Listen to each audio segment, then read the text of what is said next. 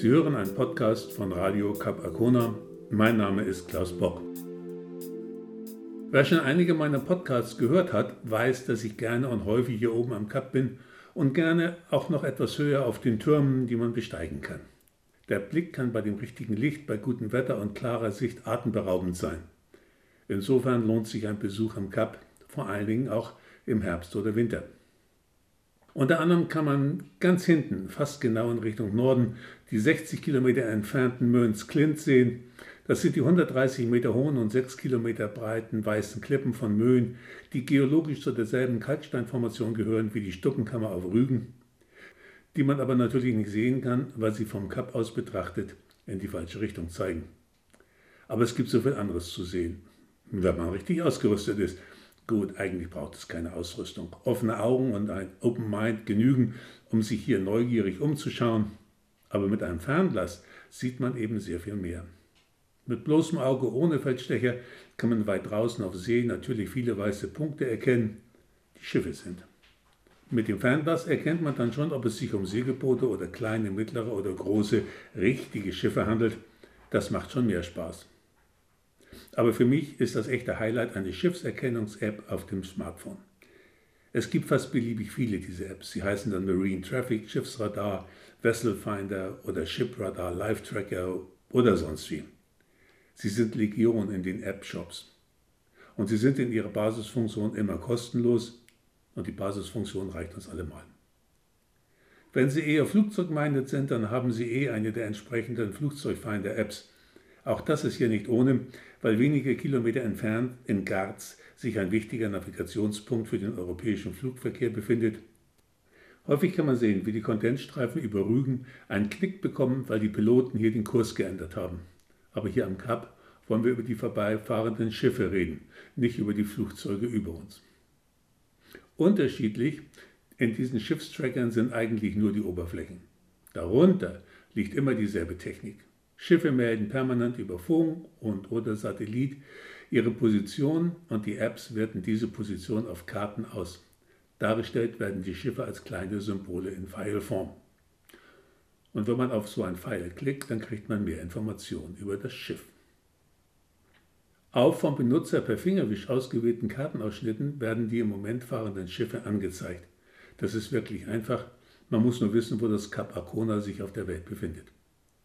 Imposant ist es übrigens, wenn man sich einmal die ganze Welt anzeigen lässt. Sie glauben nicht, wie viele Schiffe auf den Weltmeeren kreuzen. Aber wir wählen jetzt Kap Arkona als Ausgangspunkt, zoomen uns in den anzuschauenden Seebereich rein oder raus und können sofort die Schiffe an ihren derzeitigen Positionen erkennen. Offenbar ist das Kap ein Kreuzungspunkt vieler Schifffahrtslinien. Ich erkenne auf meiner App Marine Traffic im Moment, dass gerade die Moskau Maersk ein großes dänisches Containerschiff, das Kap, auf den Weg von Gdansk nach Bremerhaven mit 16 Knoten passiert hat. Die App zeigt mehr. Das Schiff ist immerhin 399 Meter lang und 58,6 Meter breit. Da auch mit dem Fernglas nicht viel mehr zu erkennen ist, kann man sich viele Fotos des Schiffes anschauen. Als nächstes ist da die 86 Meter lange Bamberg, ein Schiff der deutschen Küstenwache, die mit 19 Knoten auf Patrouillenfahrt ist. Ganz in ihrer Nähe fährt die knapp 200 Meter lange litauische Fähre Athena Seaways in Richtung Klaipeda. Nicht weit von ihr schleicht offenbar mit lahmen zwölf Knoten, der Kapitän will voll Treibstoff sparen, der 2006 gebaute deutsche Produktentanker Sea Trout, der in vielen verschiedenen Tanks Öl und andere Flüssigprodukte von Milford Haven nach Ventspils in Lettland transportiert. Und dann klicken wir auf das nächste Schiffssymbol und finden die Annika Brehren. Die Annika Brehren ist ein in vielerlei Hinsicht interessantes Schiff.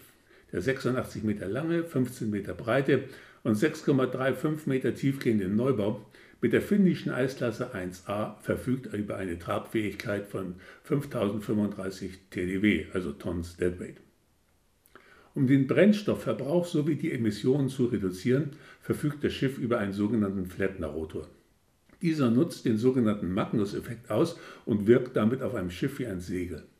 Der Flettner-Rotor wurde vom deutschen Anton Flettner erfunden und schon in den 1920er Jahren erstmals bei Schiffen eingesetzt und wurde in den 1930ern wieder vergessen. Er findet erst in unserer Zeit langsam seinen Weg in die professionelle Schifffahrt zurück. Als zusätzlicher Schiffsantrieb besteht ein Flettner-Rotor aus einem senkrecht stehenden, hohen, rotierenden Zylinder, dessen größere Endscheiben am oberen Ende die Strömung am Rohr halten und dadurch eine sonst deutlichere Verringerung des Wirkungsgrades am Ende des Rotors verhindern. Der Rotor wird mit einer an die herrschende Windgeschwindigkeit angepassten Geschwindigkeit von einem Elektromotor gedreht.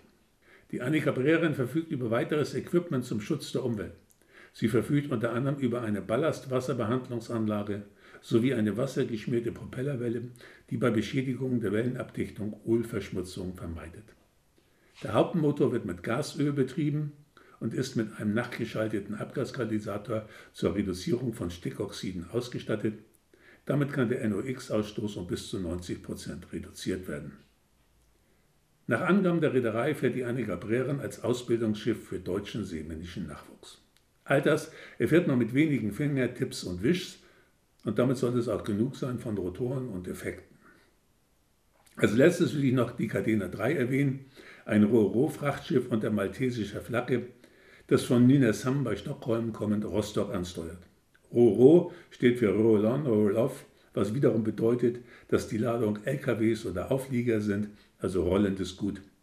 Ein Ro-Ro-Schiff ist also so etwas wie eine große Frachtfähre. Dann erkennt man gar nicht weit vom Kap Arkona noch ein Gewurle vieler Punkte auf dem Bildschirm der App. Dort wird gerade der Windpark Arcades Ost gebaut.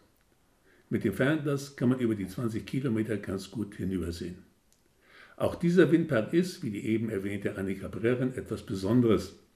Als erster Offshore-Windpark der Welt werden die bis zu 200 Meter hohen Rotoren nicht auf kleinen Plattformen, die auf dem Meeresboden stehen, montiert, sondern auf Schwimmkörpern, die auf der Ostsee schwimmen und nur am Meeresboden verankert werden. Wenn es klappt mit diesem neuen Prinzip, wird man in Zukunft sehr viel umweltschonender Offshore-Windparks errichten können. Sie sehen, es gibt viel zu sehen, wenn man das richtige Equipment dabei hat. Andererseits ist das richtige Equipment nichts oder nur die Hälfte wert, wenn man nicht am richtigen hohen Ort steht. Die Türme von Capacona bieten sich einfach an.